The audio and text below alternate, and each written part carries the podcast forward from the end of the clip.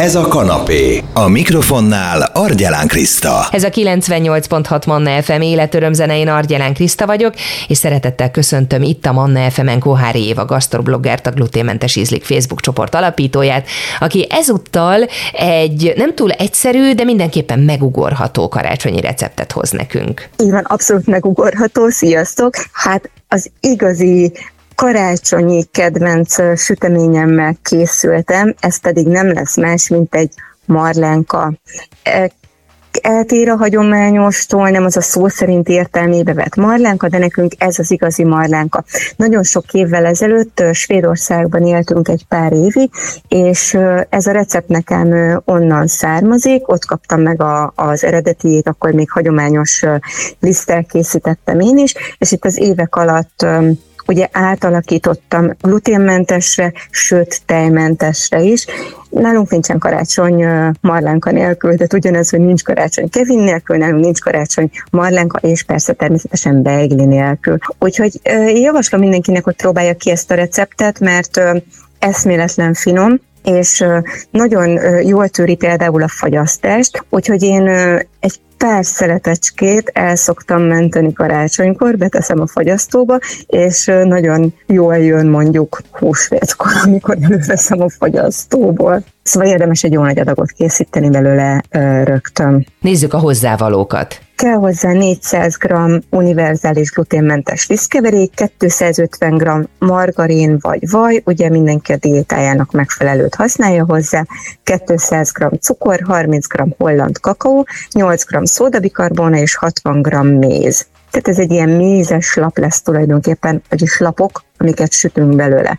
A tölteléke 1 liter tej vagy növényi ital, 4 csomag gluténmentes vaníliás pudingpor, 24 g, tehát 2 csomag vaníliás cukor, 375 g margarin vagy vaj, 300 g porcukor, és a tetejére én ilyen instant kakaót, tehát ezt a cukrozott kakaót szoktam szórni, de ez már csak szeletelés előtt, amikor így jól lehűlt a süteményünk. Készítsük el akkor először a tésztát. Ehhez a lisztet, a szódabikarbonát, a kakaót és a cukrot, azt így egy keverőtálba keverjük össze, majd morzsoljuk el a margarinnal, adjuk hozzá a mézet, és gyúrjunk belőle egy rugalmas tésztát.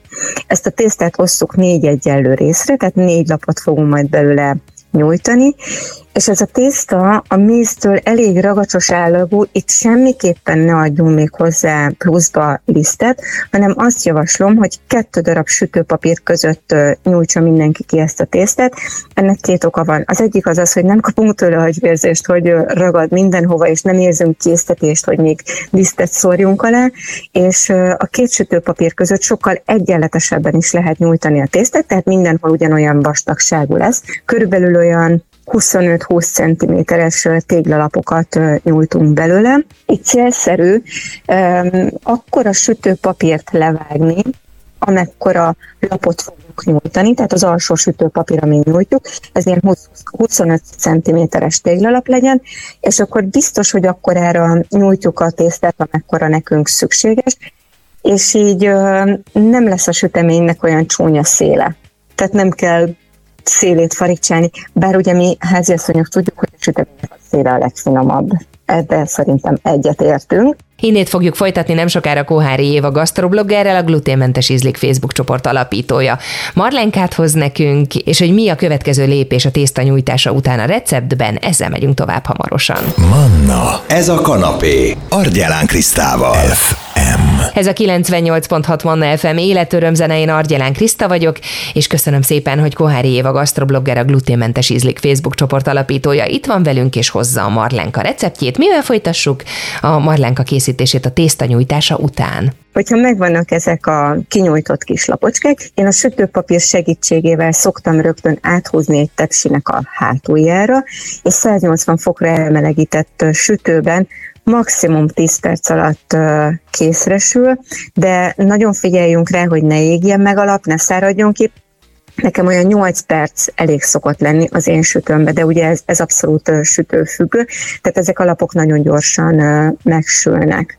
És akkor én azt szoktam csinálni, amikor megsült a alap, akkor még ilyen eléggé kis képlékeny állagú, tehát nem az a töredező, hogy rögtön átborítom egy deszkára, lehúzom róla a sütőpapírt, majd egy másik deszka segítségével így visszafordítom, ugye az eredeti színe legyen felül, és ott hagyom kihűlni. Amikor kihűl a lap, akkor viszont kemény lesz, tehát ezt majd a krém fogja megpuhítani. Jó, tehát addig érdemes ezt a sütőpapírt eltávolítani róla, amíg még legalább langyos, mert addig nem törik a lapunk. Jöjjön akkor a krém. Hát a krémnek az elkészítése az roppant egyszerű lesz, a pudingporokat a tejjel keverjük össze csomómentesre, és főzünk belőle egy ilyen sűrű pudingot, és a margarinba szoktam én tenni a porcukrot, és azt keverem külön ilyen jó habos állagúra, majd amikor kihűl ez a vaníliás puding, akkor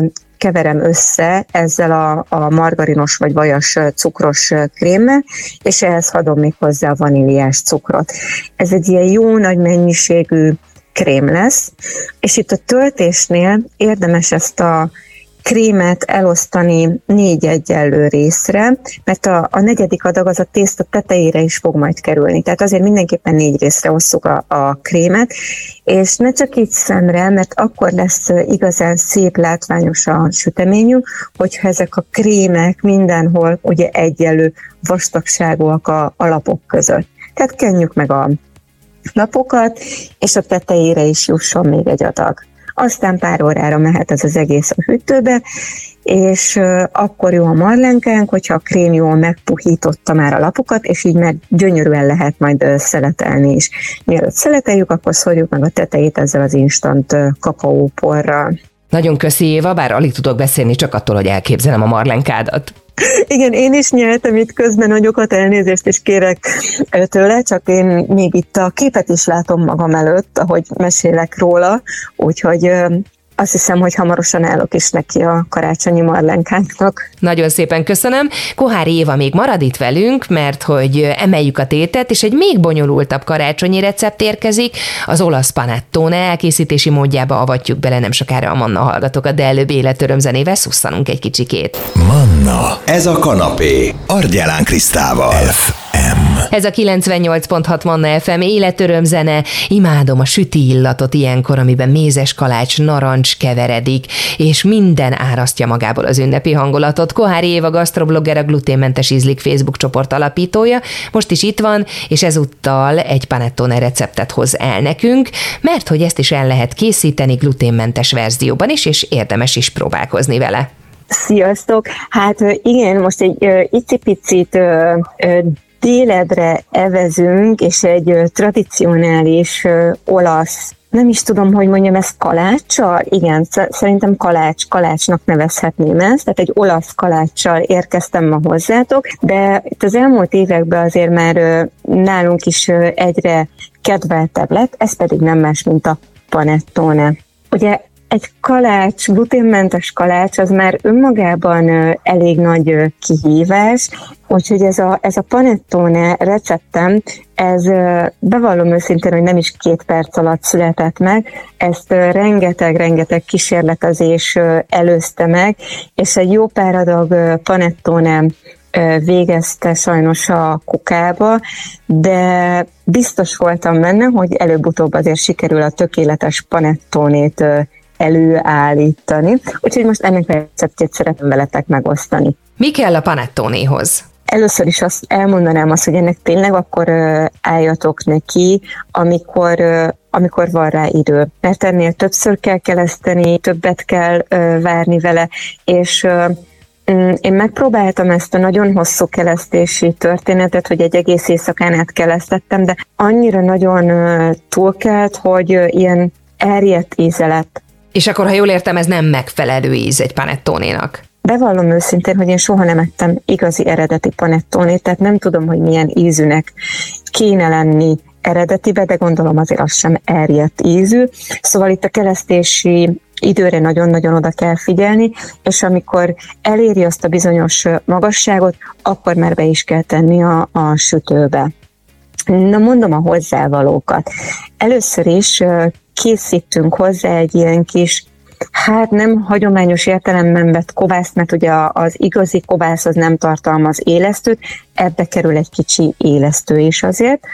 Kell hozzá 150 g tej vagy növényi ital, ugye hogyha gluténmentes mellett tejmentes is kell, hogy legyen, akkor növényi itallal készítse mindenki, akinek fontos, 10 g cukor, 15 g friss élesztő, és 100 g gluténmentes univerzális lisztkeverék. A tetejére majd egy darab emmes méretű tojás fog kerülni, de ezt ugye majd csak a legvégén.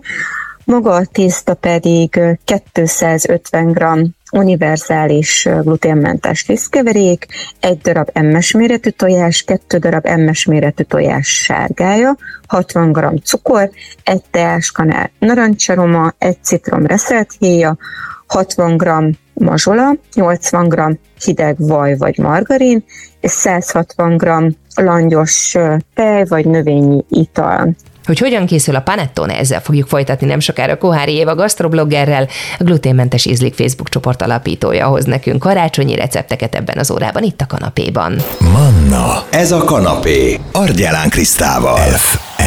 Én Argyelán Kriszta vagyok, és ez a 98.6 Manna FM életörömzene, kanapézzunk együtt 25-én is, és az utolsó órában készítsünk finomságokat gluténmentes verzióban Kóhári Éva gasztrobloggerrel, a Gluténmentes Ízlik Facebook csoport alapítójával, és Éva elárulta nekünk, hogy az olasz panettone receptjét évekig kísérleteztek ki, és egy csomó kötött ki a kukában, de most már megvan a tuti, amit el is hoz nekünk. Na lássuk akkor, Éva, hogyan készül a panettone. Először is a mazsolákat szoktam én beáztatni jó forró, rumaromás vízbe, és ezt hagyom egészen addig ázni, ameddig nem használom fel. A kovászhoz keverjük össze a langyos tejet a cukorral, morzsoljuk bele az élesztőt, és kézi habverővel keverjük hozzá az univerzális lisztkeverékünket csomómentesre, majd ezt pihentessük szobahőmérsékleten olyan 45-60 percet. Mi a következő lépés a pihentetés után? A tésztához egy keverőtálba mérjük ki a lisztkeveréket, a cukrot, adjuk hozzá a tojást, a tojásoknak a sárgáját, ezt a kis megkelesztett kovászunkat, majd a langyos tejet, és kis fokozaton kezdjük el dagasztani dagasztógéppel, vagy a keverőgépünknek a dagasztó spiráljával.